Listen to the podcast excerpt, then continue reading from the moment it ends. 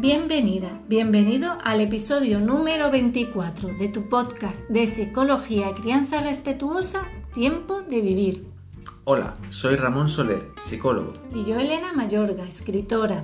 Puedes seguir nuestro trabajo más de cerca en nuestras webs elenamayorga.com y ramonsolerpsicólogo.com. Y también en nuestras redes sociales.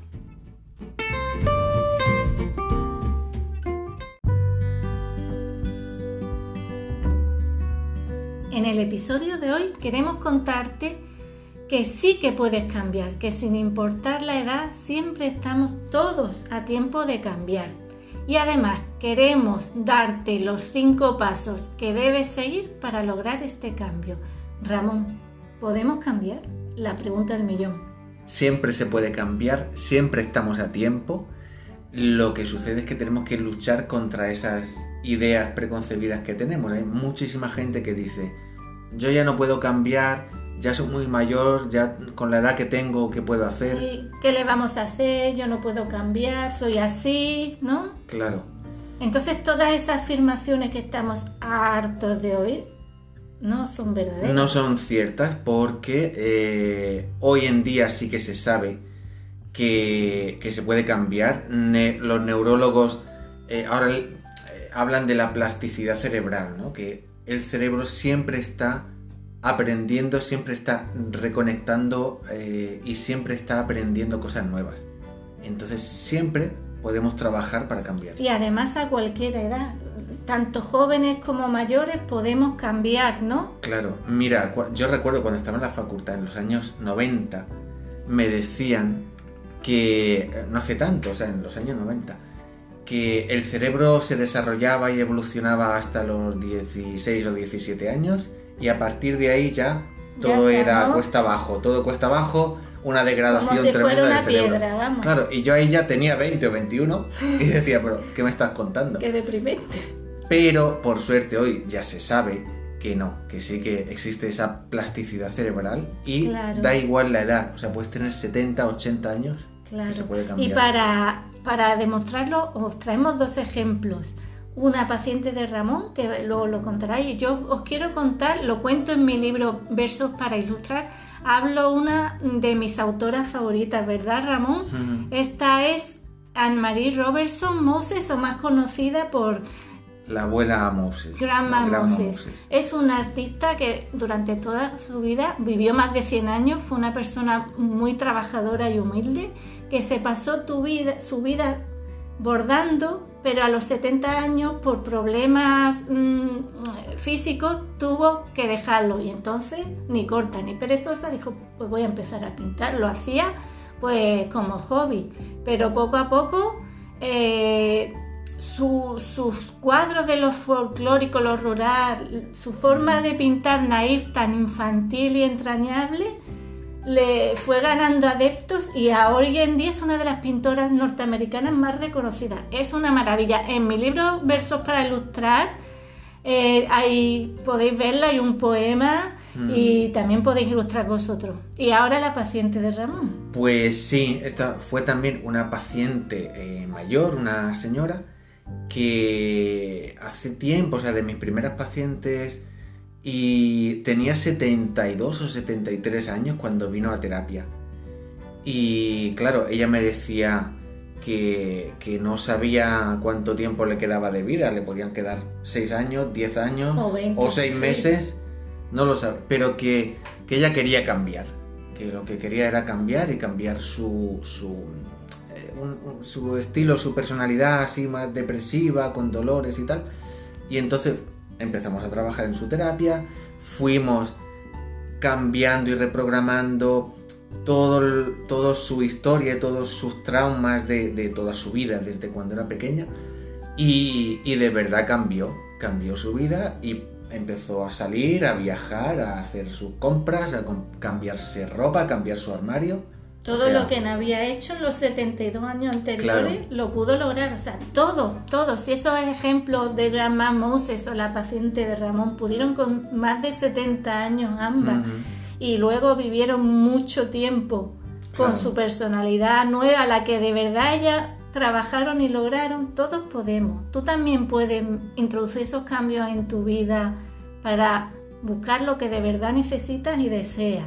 Y ahora. Ramón, esto yo sé que lo van a agradecer mucho las oyentes. Diles, por favor, ¿cómo pueden empezar? Cinco pasos para cambiar y cómo Vamos. pueden hacerlo.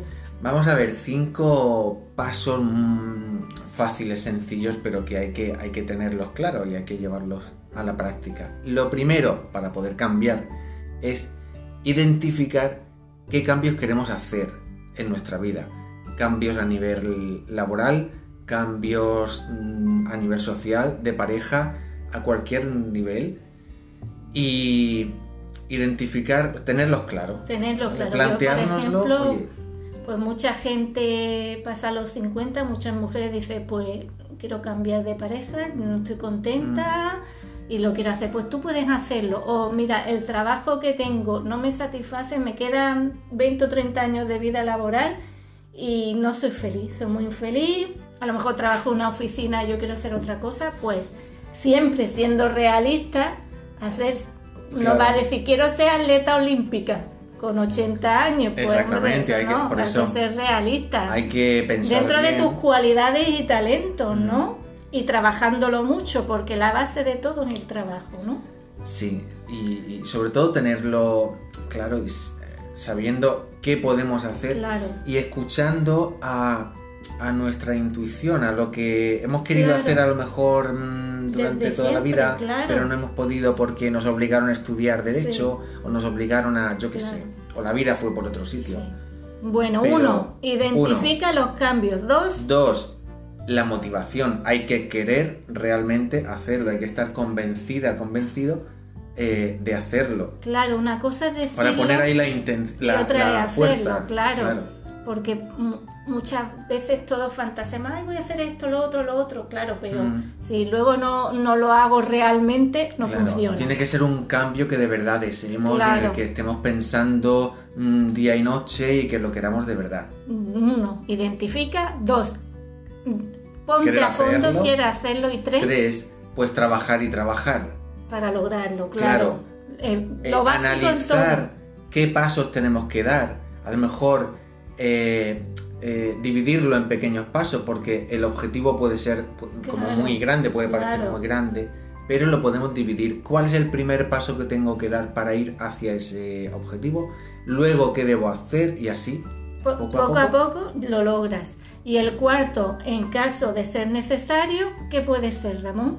Si, si hace falta, si vemos que queremos hacer eso, pero no podemos porque seguimos repitiendo patrones antiguos, hay que buscar ayuda, ayuda profesional, para identificar qué nos frena, qué bloqueos tenemos y trabajar para liberarlos y entonces poder, poder cambiar. Claro, entonces uno identifica los cambios, dos tienes que querer realmente hacerlo, tres trabaja, trabaja y trabaja Cuarto. poquito a poco con objetivos mínimos.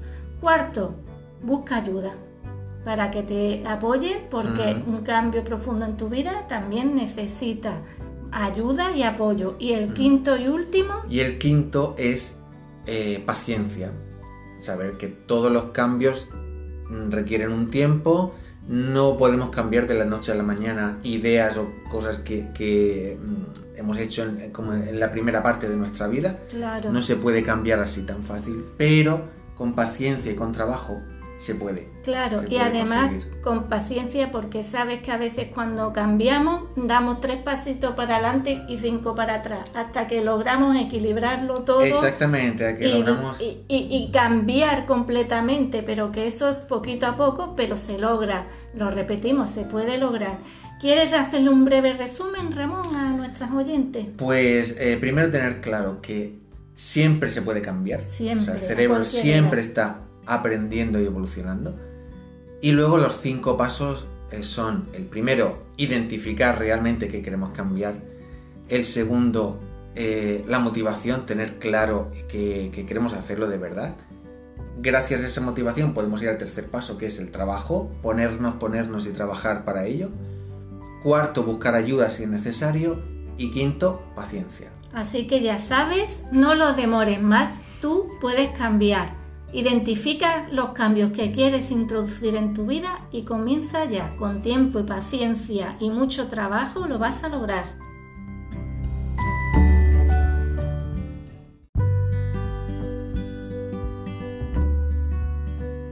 Esta semana queremos recomendaros una serie coreana muy muy especial, Move to Heaven esta serie es para adultos y adolescentes ya mayores porque los temas que tratan son ya más de mayores, no de niños. Guro es un joven de 20 años con síndrome de Asperger.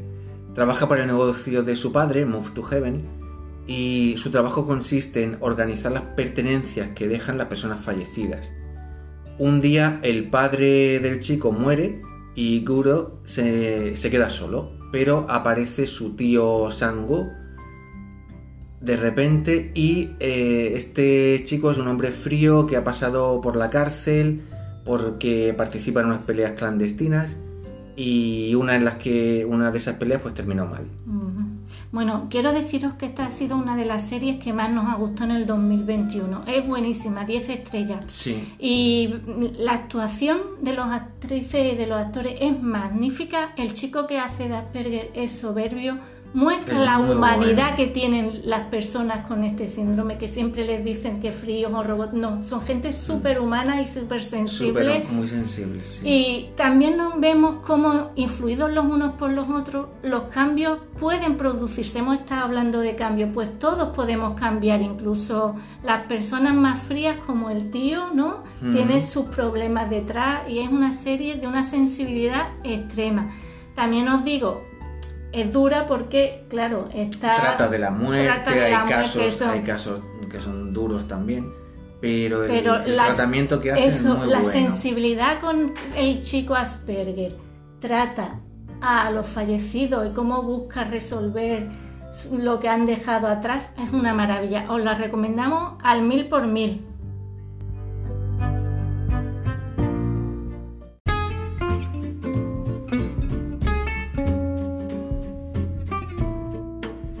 Por hoy ya hemos llegado al final de esta misión.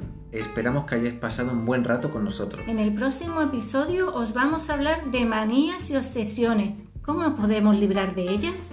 Hasta el próximo episodio, somos Elena Mayorga y Ramón Soler. Y esto ha sido tu podcast de psicología y crianza respetuosa, Tiempo de Vivir.